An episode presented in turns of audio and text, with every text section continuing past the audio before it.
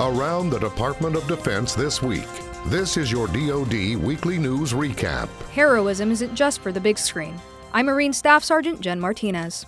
I'll tell you in a moment how the fast actions of seven Marines undoubtedly saved a life, but first, President Donald Trump recently announced the 2019 Defense Missile Review at the Pentagon this week as part of the National Defense Strategy.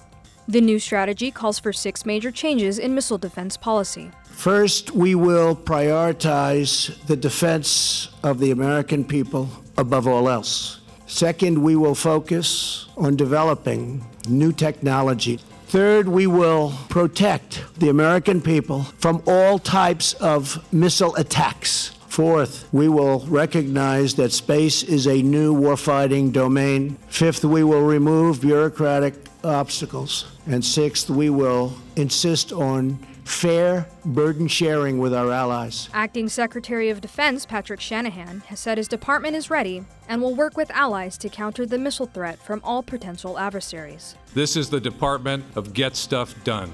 From the Missile Defense Agency to the Space Force and across the Joint Force, we're all a part of the missile defense mission now. Like us, our allies and partners have recognized the threat. With us, they have and will share the burden of answering it.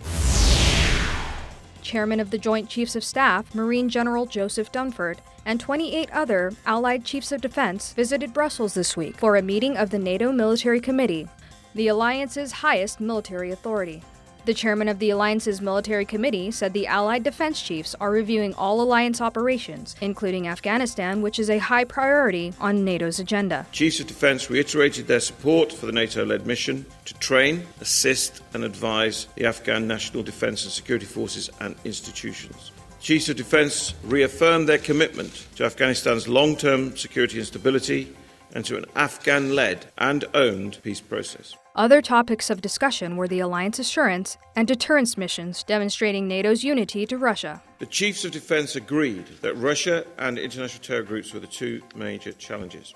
Discussions focused on continuing to monitor Russia's posture as well as on the importance of keeping NATO Russia military to military lines of communication open.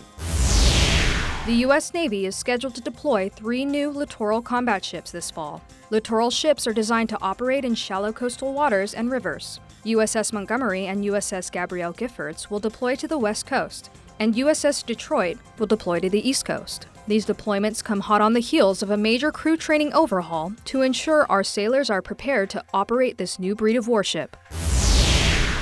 Seven United States Marines helped save the life of a U.S. airman in Okinawa, Japan, after he was involved in a motorcycle accident. The Marines assisted by notifying emergency services, directing traffic, splinting broken bones, and stabilizing the injured airman's neck until a helicopter transported him to the U.S. Naval Hospital. The Marines' past training played a vital role in saving the airman's life, and he's expected to make a full recovery. That's your DoD News Weekly Recap. I'm Marine Staff Sergeant Jen Martinez. For more stories about your military, visit defense.gov.